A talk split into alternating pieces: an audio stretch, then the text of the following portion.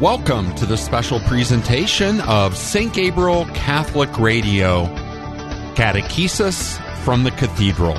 Join Father Adam Streitenberger on a tour of the Catechism of the Catholic Church. In this episode, Father covers paragraphs 1499 to 1532, What is Anointing of the Sick? Here's Father Streitenberger. Enjoy!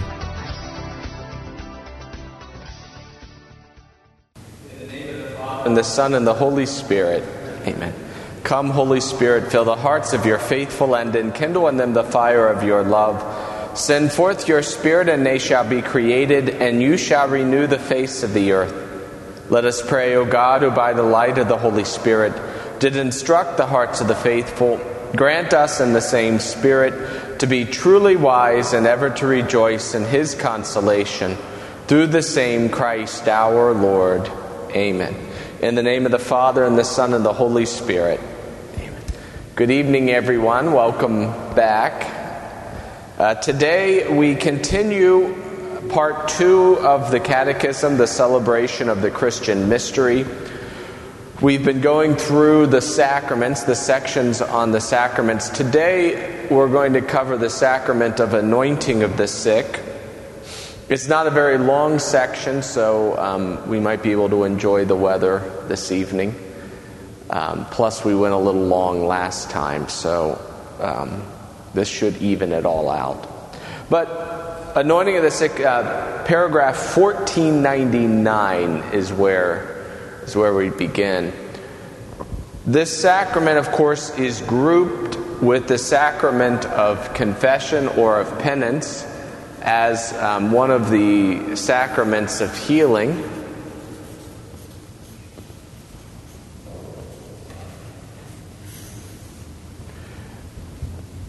The sacrament of anointing of the sick is often, and I would say is often associated with physical healing.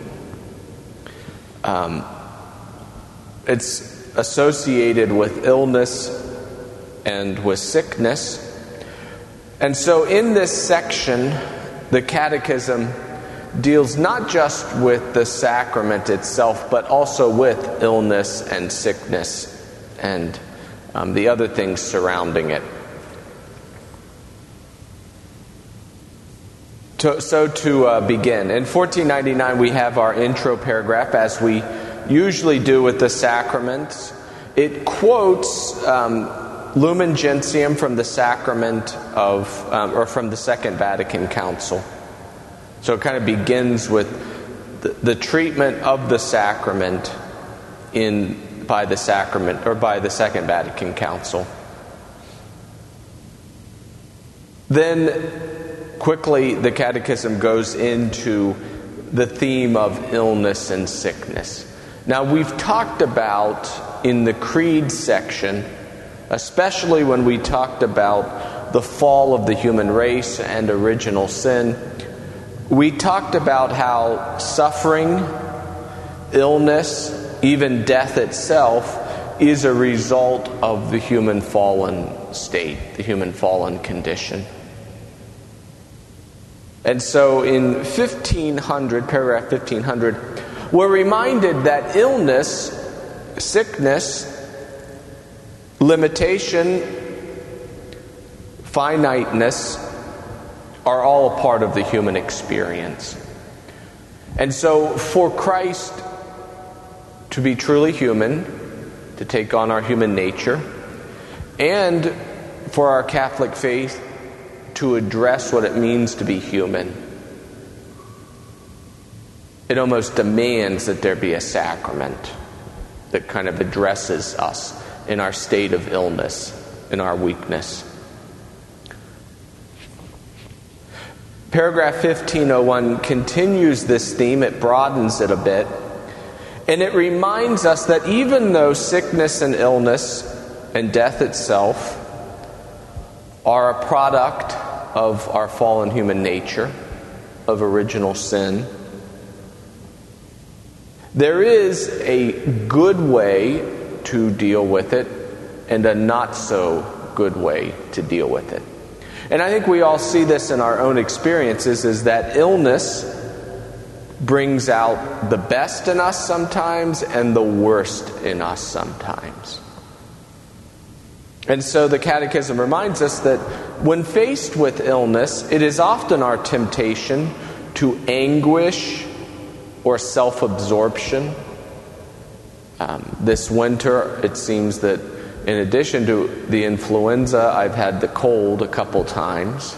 This is not unusual. I blame it on the boiler system in the place that I live. And there is a sense when you're in bed suffering that one can become fixated on themselves. There's a self-absorption that can develop. The Catechism says it can even go even further to despair or to a revolt against God, especially as the condition is worse. But the Catechism tells us that illness and suffering also can be a factor that brings the good out of us, that it can mature us, it can help us to discern in life what is really essential. One thinks of St. Ignatius of Loyola. If you know his story, he was shot in the leg by a cannonball. He didn't lose the leg, but the leg was completely shattered. They reset it. In resetting it, it was reset wrong, so they had to break it again and reset it again. But it was in his convalescence in that period that he began to read the lives of the saints and the life of Christ. And it was there that his conversion happened. So in illness, we can also in facing the crisis of illness and suffering, have a conversion experience even. Very often, illness provokes a search for God and a return to Him.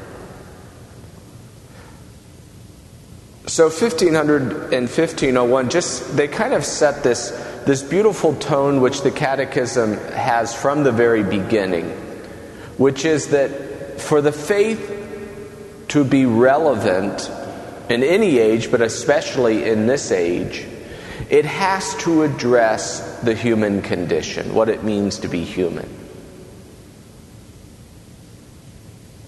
And that includes the sacraments. Our understanding of the sacraments especially have to, and our explanation for the sacraments have to address what the human condition is, what it means to be human, rather than escaping the human condition or denying the human condition. The faith gives meaning to the human condition.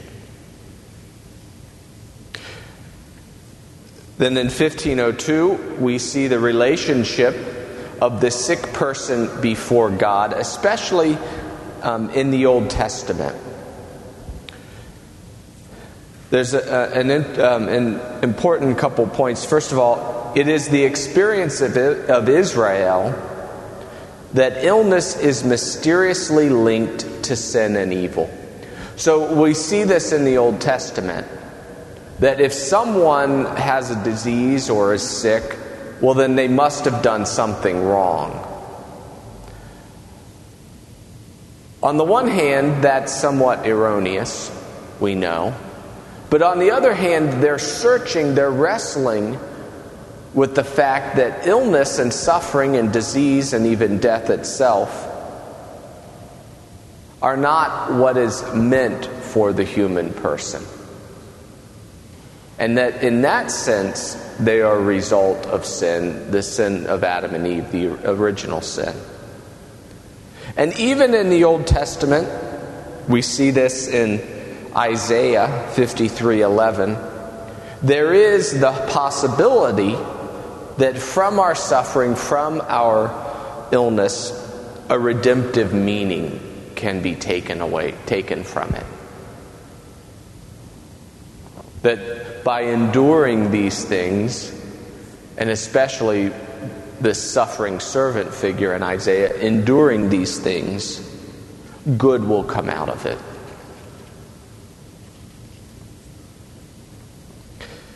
Then the Catechism proceeds with Christ the Physician. And it's this question of, and we're seeing kind of, as we do in all the sacraments, the economy of salvation. So how is this sacrament pointed to in the Old Testament? Well, in the Old Testament's dealing with suffering. That's primarily how this sacrament is prepared. And then now we're going to see how Christ specifically deals with this theme of suffering. Again, this is preparing for the sacrament of anointing of the sick. So Christ has a great compassion towards the sick. We see this throughout the Gospels. That he has the power to heal, but not only just to heal, but to forgive sins. The Catechism is going to emphasize this point again and again and again, that the greatest healing that happens, Christ's greatest miracle even, is the forgiveness of sins. So last week we talked about the sacrament of confession as a sacrament of healing. That's the greatest healing that happens, is the forgiveness of sins. Moreover, Christ identifies with the sick. In taking on our human nature, he takes on even a very closeness with the sick. Now, we don't hear of Christ having the cold or the flu. I'm not a kind of person that likes to imagine that maybe Christ did have these things that aren't explicitly mentioned. But we do know that he experienced suffering on the way of the cross.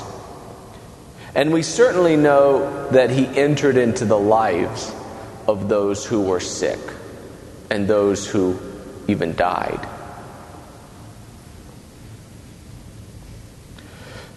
Paragraph 1504 and 1505 are crucial in seeing Christ in this role as the divine physician. In 1504, and it bears reading, Jesus makes use of signs to heal. He often asks the sick to believe,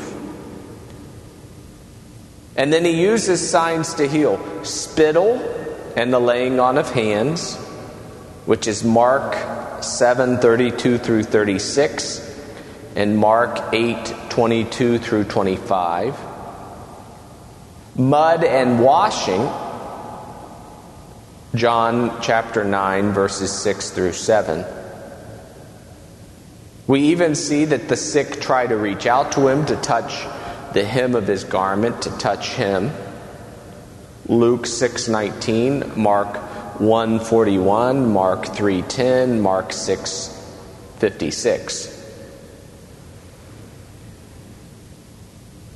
And so in the sacraments, Christ continues to touch us in order to heal us.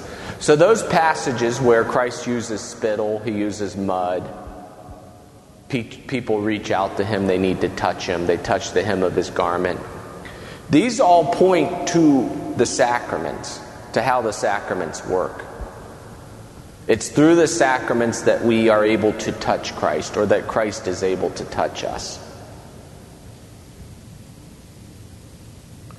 So the divine physician uses these sacramental signs in order to bring about his healing.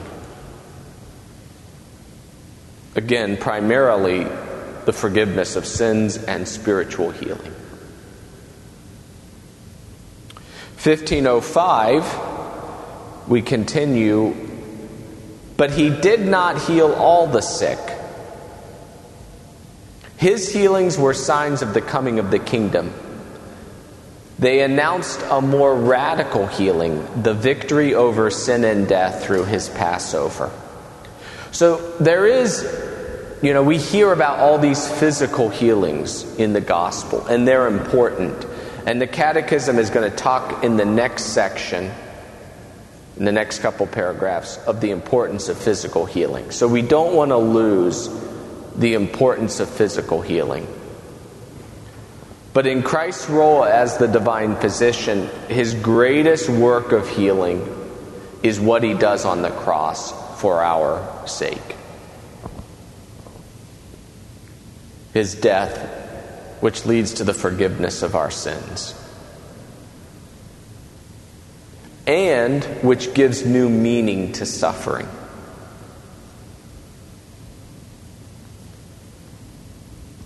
And it configures us by Christ's death on the cross.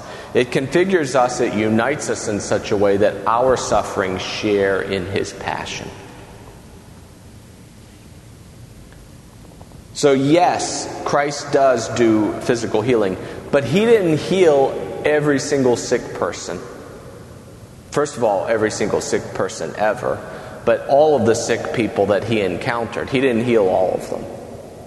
We don't know why, but what we do know is that what we can say is that it points to the fact that he wasn't here to just do physical healings or to just do these wonderful signs, outward signs, but that he was here to effect this internal change, this internal reality.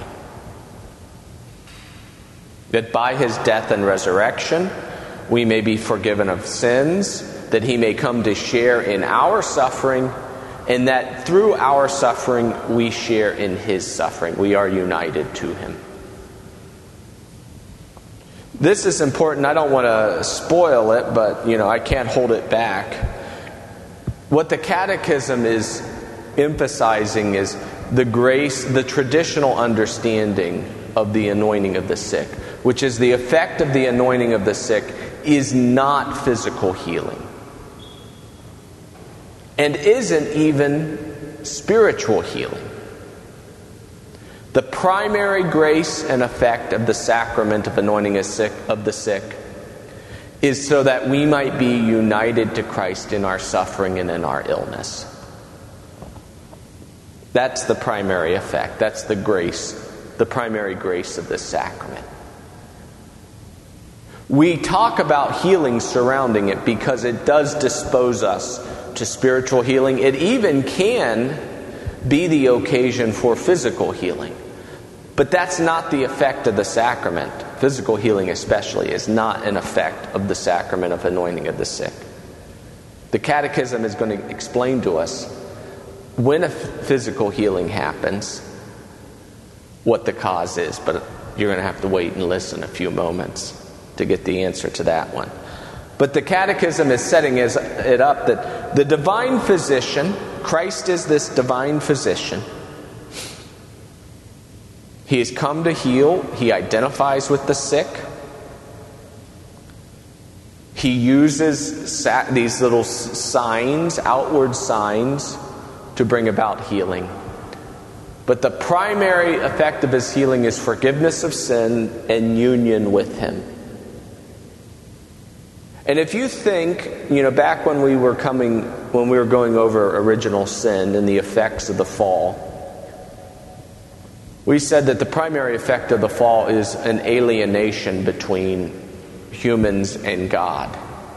This relationship is broken. From that broken relationship, there is now an alienation among humans, among the human race, especially an alienation between man and woman. There is an alienation between the human race and the rest of creation. And then there is this alienation within ourselves as humans, a conflict between our reason, our will, our passions. And death itself is a product of those last three alienations.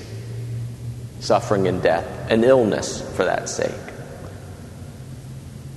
The first thing that needs to be healed is the underlying condition, and that is the alienation with God. And so the divine physician first has come to fix the... He's not here to just treat side effects or, the outward signs of the problem, the symptoms, or even the next step. He's here to fix primarily the primary problem, the first problem that is the source of all the other problems. And so the primary healing that Jesus Christ does is that he restores us in our relationship to the Father. We are united to the Father. And part of that union is that in our suffering and in our illness, we are united to the Lord.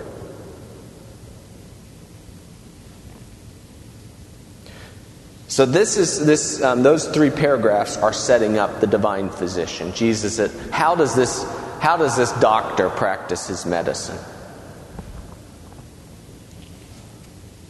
And then in 1506 through 1510, we hear of, we might say, the ongoing mission to the sick. So we've seen this with all the all of the catechism's treatment of the sacraments. First, what's the Old Testament say? Well, the Old Testament, we heard about how it talks, it associates sin with suffering, etc., etc. Then we treat what Jesus did. Well, we treated how he's the divine physician. Now it's, how's this ongoing mission go? The mission of Christ and the Holy Spirit and the Church. How does this ongoing mission of healing the sick go on? So paragraph 1506. And, I think there are, I would number about 8 important points from these paragraphs. So I'll just try to kind of make these as succinctly as I can. First of all, about this ongoing mission to the sick. By following Christ as his disciples, we acquire a new outlook on illness and on the sick. We take on this idea of solidarity with the suffering. And we also recognize that there is a benefit to illness and to sickness. So that's the first point. We have a new attitude as disciples of the Lord. Second, the Lord sent out his apostles and his disciples on a ministry of compassion and healing. We hear that they were sent out. Even in the life of Christ, the disciples were sent out. So they went out and preached that men should repent. And they cast out many demons and anointed with oil many that were sick and healed them. Paragraph 1, the footnote is 115. It's Mark 6:12 through 13. Even in the Gospels itself, the apostles and are anointing with oil the sick. So the sacrament, it's interesting. It's one of the few sacraments that were already being done even before Christ's death and resurrection. That they're going out and they're anointing people, anointing the sick. Now, it doesn't have its effectiveness, of course, until Christ's death and resurrection. But they're nonetheless anointing the sick.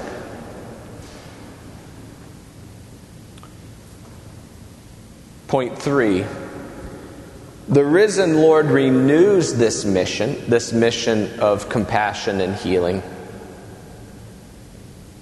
At the end, especially at the end of Mark, he sends the apostles out in his great commission, that they would go out and heal. It's part of the Great Commission. So the Catechism, interesting enough, is not de-emphasizing the importance of physical healing. Because there is this sense, it's an erroneous sense, that physical healing is something that just happened in the Gospels. Jesus did it, and maybe some of the Acts of the Apostles, and then it was finished. The Catechism isn't dismissing that physical healings are still part of the mission of the Church. It's part of the Great Commission. It's hard for us to kind of dismiss, the possibility of physical healing still happening when it's actually part of the Great Commission. It's part of what we're supposed to be about and doing. Number 4, I may have lost a point, but we'll keep going with some sort of a number system. The Holy Spirit gives to some a special charism of healing, so as to make manifest the power of the grace of the risen Lord. But even the most intense prayers do not always obtain the healing of illness. If someone is healed, it's because the Lord has given the person that's prayed for them. If they're healed because someone has prayed for them, it's because that person has the charism of healing. The Lord's given that person the charism of healing. So in the sacrament of anointing of the sick, and we're going to see this, there's a part of it where the priest lays his hands on the person, on their head, to invoke the Holy Spirit upon the person. And then after that, there's a bit of a prayer, and then he anoints the person. If a physical healing happens after that, it's not because of the sacrament. The sacrament's primary effect is to unite that person in their suffering to Christ. It's also, we're going to hear, the sacrament is to invoke the Holy Spirit upon the person, that the Holy Spirit might unite them to Christ in their suffering. If a physical healing happens, it's because the priest has the charism of healing. The Catechism is saying that here in 1508. Thomas Aquinas, if you don't want to accept the Catechism, Thomas Aquinas says the same thing.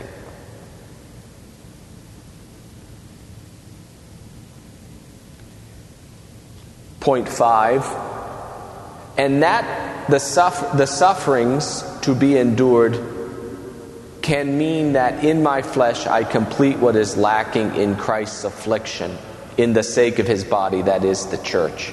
The Catechism is explaining to us that, in a lot of cases, maybe we might even say most of the cases,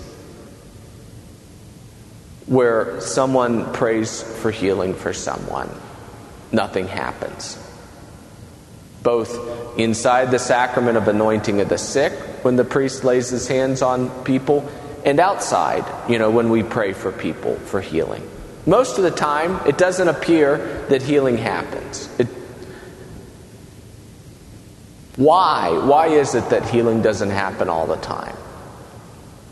It is so that in our sufferings, we may share in Christ's sufferings and add to the infinite redemptive value of his suffering. It's not that Paul is adding because Christ is lacking. It's that we're adding to the infinite.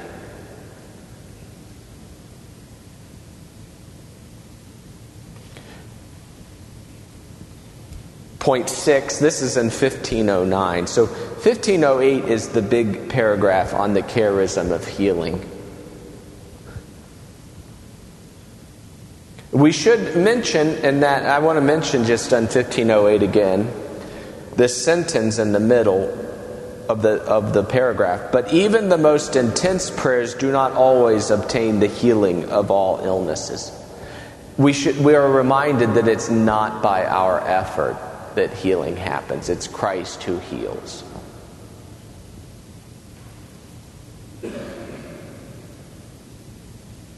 Then in 1509, what I would say is point 6, the Church has received this charge to heal the sick from the Lord, and she strives to carry it out by taking care of the sick as well as by accompanying them with her prayers and intercession. So part of that great commission to heal the sick, we've talked about how it's lived on through the ongoing mission of the Church through the exercise of the charism of healing within the sacrament of anointing of the sick or outside of the sacrament of anointing of the sick.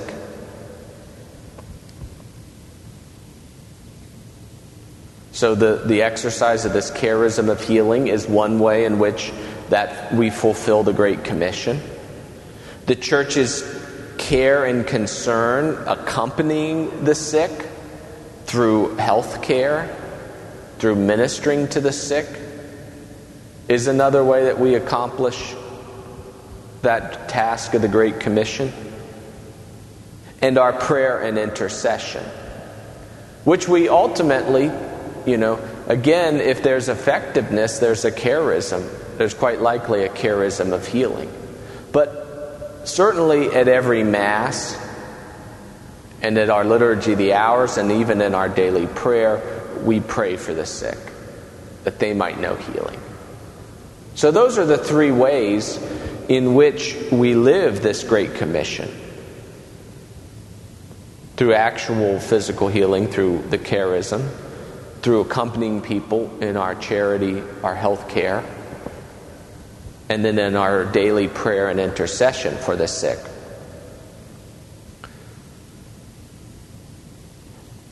But then there's also a fourth way that we assist the sick. This is point number 7, but it's a fourth way that we... The Church believes in the life-giving presence of Christ, the physician of souls and bodies. This presence is particularly active through the sacraments and is an altogether special way through the Eucharist. It's through the Eucharist also that this Great Commission to heal the sick is fulfilled.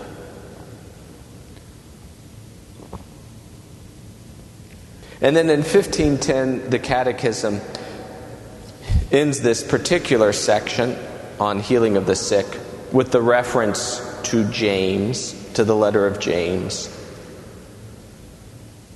1:23, or excuse me, it's footnote 1:23, but it's James 5, chapter 5, 14 through 15, which talks about the institution of the sacrament of anointing, or at least the exercise of the sacrament of anointing of the sick. James says, "Is any among you sick? Let him call for the elders, the presbyters," from which we get the English word priest, "of the church, and let them pray over him, anointing him with oil in the name of the Lord. And the prayer of faith will save the sick man, and the Lord will raise him up. And if he has committed sins, he will be forgiven." Then, having started with this quote from James, the Catechism then kind of focuses on the sacrament of the sick, anointing as the sacrament of the sick. And this is in particular the development of the Church's understanding and use of this sacrament. So first, we're reminded that, the Council of Trent defined this as one of the 7 sacraments. This has been from ancient time, from the tradition, that this has always been recognized as one of the 7 sacraments. From ancient times, This practice, always used blessed oil, but it was more and more exclusively reserved to the point of death. So it seems that at the beginning, at least from what we hear from James, that it was used rather broadly for anyone who was severely sick. But as the centuries went on, it was reserved more and more for those near death or approaching death. For much of its history, it's been referred to as extreme unction. So anointing at the end, basically, is kind of an easy way of understanding what extreme unction means. At the Second Vatican Council, there was a call to renew this sacrament in its broader usage for those who are seriously ill, not just those at the point of death.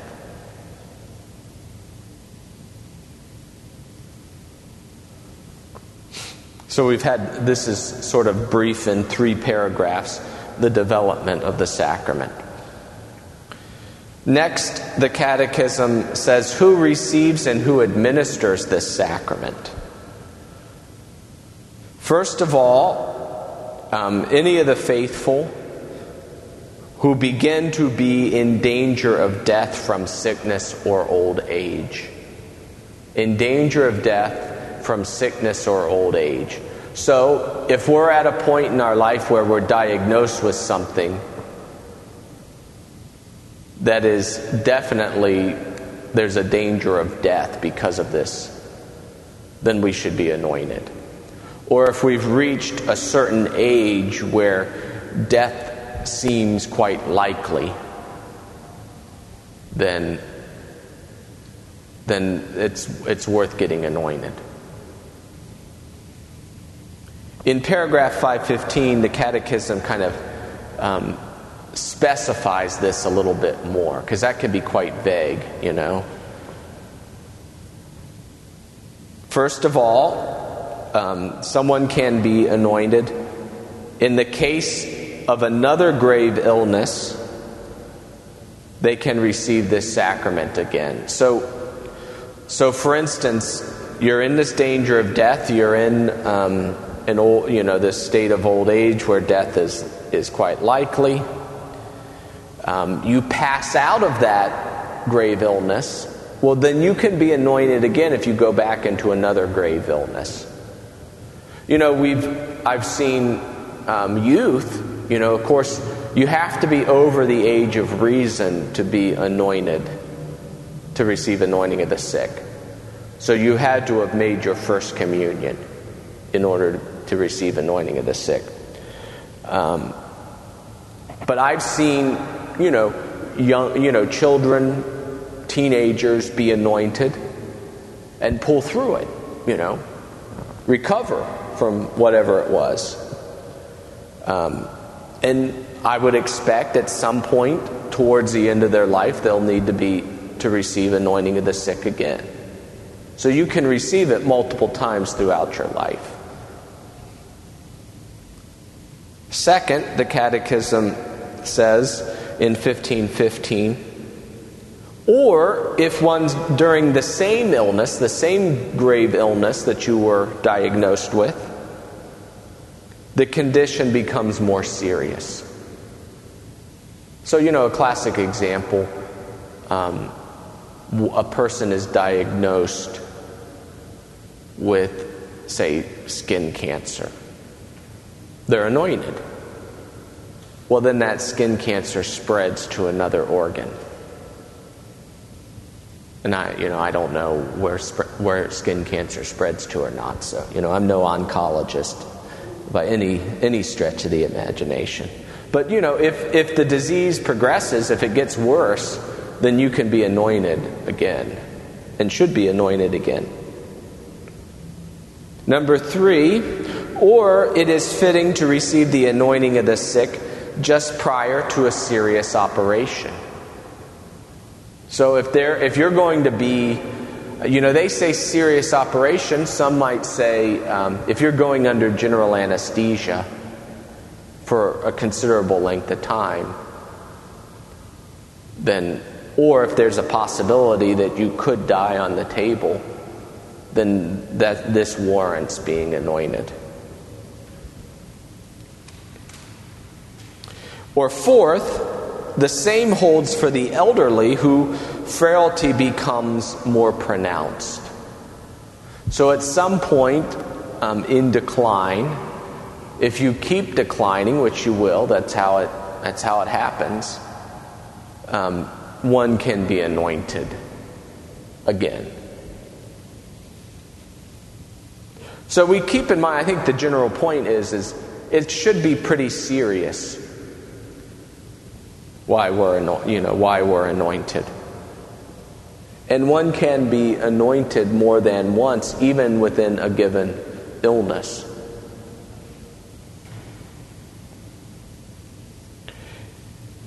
In paragraph 1516, we're reminded only priests, bishops, and presbyters are ministers of anointing of the sick. James tells us, you know, in his letter that it's the presbyters who do this. The faithful should encourage the sick to call for a priest to receive this sacrament. So, you know, there used to be a time when we ran Catholic hospitals rather than Catholic hospitals running from us, it would seem. There was a time when we ran Catholic hospitals, or in general, even, you know, public hospitals or private hospitals, where they would call the priest and say such and such is in. But of course we know that they can't do that now. Or if you don't know that, here's what you learned today, you know, in catechism classes. If you go to the hospital, even if you tell them when you go in that you're Catholic, or that you're a parishioner at this parish, or that you even want to see a priest, that message is not going to get relayed. It's not going to get relayed. Your pastor's not going to find out. Probably no priest is going to find out. If you need to train your family to call the priest, or you call the priest yourself before you go to the hospital, you know, if it's anticipatory, you know, like I've got surgery, I'm going to go into surgery, or you stop him after Mass before you go to the hospital. Or you, like I said, train your family to call the priest if you're in the hospital. Tell them that, you know, write it down on a big envelope, you know, somewhere so they get the message. Because we can't rely on the hospital system, even if it's the best hospital in the universe, you know. And they give you cotton candy every day. They're still not going to tell the priest. That you can't presume they're going to tell the priest that you're there. So this is the issue. But we should, if we're facing a serious illness, if we've been diagnosed with something serious, we should talk to our priest. We should ask him to anoint us. We can, you know, it's not very long. I mean, it takes like 5 minutes. Now the Catechism will say there are other things that we need to do along with anointing of the sick when we're in these situations. Among them, the sacrament of confession. And so I would say that as soon as you have a diagnosis, meet with your priest. Tell him what's going on. Ask him to hear your confession and have him anoint you. It's usually better with an appointment, because if you flag him after the Mass, he might not be able to hear your confession. But the sacrament of confession and the sacrament of anointing of the sick, they're like tag team wrestling partners. They have to wrestle together, you know, on the same team, of course. We want them both. How is this sacrament celebrated? If circumstances suggest it, the celebration of the sacrament can be preceded by the sacrament of penance and followed by the sacrament of the Eucharist. It's the trifecta. We want confession, anointing, communion, or Eucharist. Confession, anointing, communion. Even in this serious illness, when you're in the hospital room, or, you know, if you're going into surgery, or you're coming out of surgery, or you get a worse diagnosis. Generally, there is a prayer in silence. The priest lays his hands on the person. Then they pray over them in the faith of the Church. The Catechism tells us this is the epiclesis, if you remember our vocabulary word. Epiclesis is an invocation of the Holy Spirit, when the priest calls down the Holy Spirit. Every sacrament has an epiclesis. And then the priest anoints the person with oil blessed by the bishop, if possible, anointing them on the forehead and in the palm of their hands.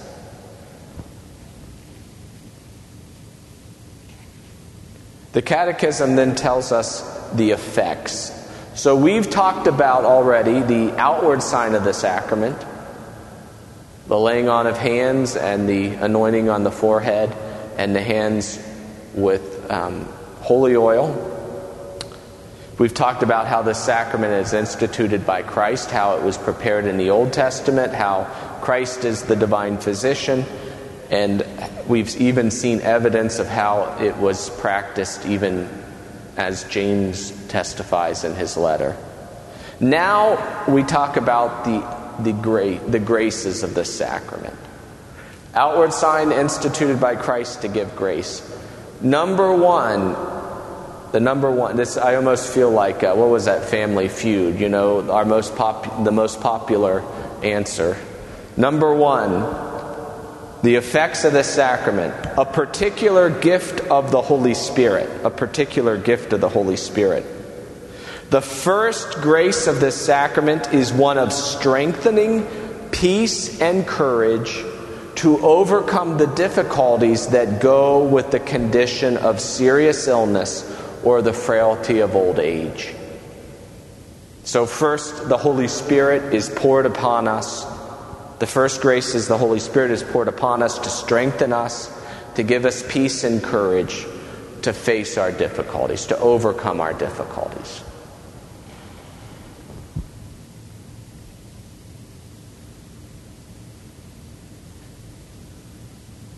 It strengthens us against temptation. It renews our trust and faith. The Holy Spirit does. I should say He does. The Holy Spirit renews our trust and faith. He strengthens us against the temptations of the evil one, a temptation to discouragement or anguish.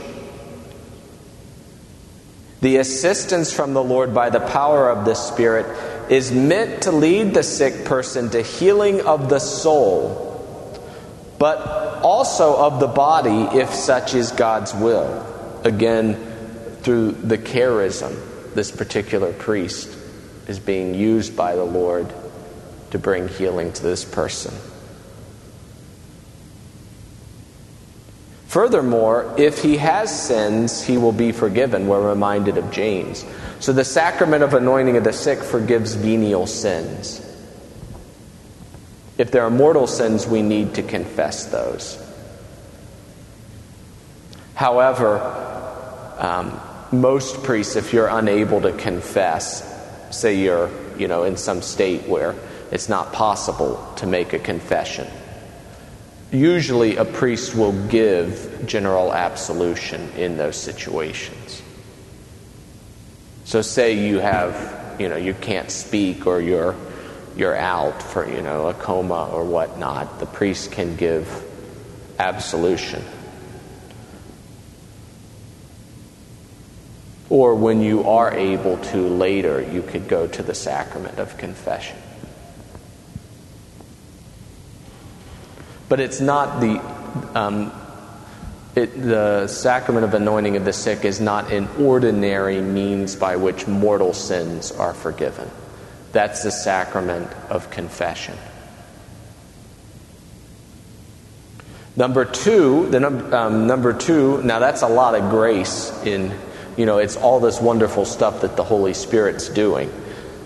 But it's essentially to get over our situation, to endure our situation by the strength of the Holy Spirit. That's the first grace of this sacrament. The second grace is union with the passion of Christ. The person receives the strength and the gift of uniting himself more closely to Christ's passion. And so therefore we share in Christ's redemptive passion, the suffering, a consequence of original sin, acquires a new meaning and becomes a participation in the saving work of Jesus. So that suffering, whatever it is that I'm going through, Christ is enduring that on the cross. And therefore, because of this union that I have with Christ on the cross, my suffering has infinite value. It saves souls. It can save souls. And so we can, of course, offer that up for people and say, Lord, I want this suffering to go and, to this person in my life who needs a miracle or needs healing or needs forgiveness or needs, conversion. Or this person who's in purgatory. The third effect of this sacrament is an ecclesial grace. The sick person who receives this sacrament, by being united to Christ's passion and death, is also united to the church, to the people of God, and builds up the grace of the church. We talked last week, or at least in the last sacrament, on indulgences, and there's this church, the church's treasury of grace. Every little suffering that we endure united to Christ, that grace gets banked into that infinite treasury. So we're building up the church in our suffering. But we're also united to the saints in our suffering. The saints are with us because of this sacrament. And then the fourth effect of this sacrament is that it prepares us for our final journey. And it's right after the Catechism talks about this. It ends the section on anointing of the sick by talking about viaticum, the last sacraments of the Christian life. We talk about viaticum as food for the journey. We mentioned that in the Eucharist. The Catechism references it multiple times in this sacrament on the anointing of the sick. And that is, the Eucharist, when we receive it on our deathbed, is this food for our journey of passing over into the promised land, into eternal life. And then the Catechism talks about really this sort of trifecta, the trifecta: confession, anointing of the sick, viaticum, communion. But that's what we want to leave this world with. In 1525, thus, just as the sacraments of baptism, confirmation, and the Eucharist form a unity, which we call the sacraments of Christian initiation, those three get us into this life, into this world. So it can also be said that penance, anointing of the sick, and the Eucharist as viaticum constitute the end of Christian life, the sacraments that prepare us for our heavenly homeland.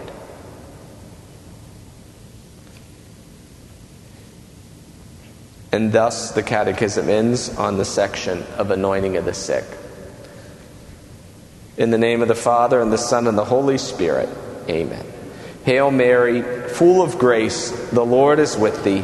Blessed art thou among women, and blessed is the fruit of thy womb, Jesus. Holy Mary, Mother of God, pray for us sinners, now and at the hour of our death. Amen. In the name of the Father, the Son, and the Holy Spirit. Amen. Thank you all. This is listener-supported St. Gabriel Catholic Radio. You've been listening to Catechesis from the Cathedral with Father Adam Streitenberger. If you'd like to listen to this episode again, download it or share it with a friend, please visit stgabrielradio.com, go to our audio archives, and look for Catechesis from the Cathedral. Thanks so much for joining us today. God bless, and have a great day.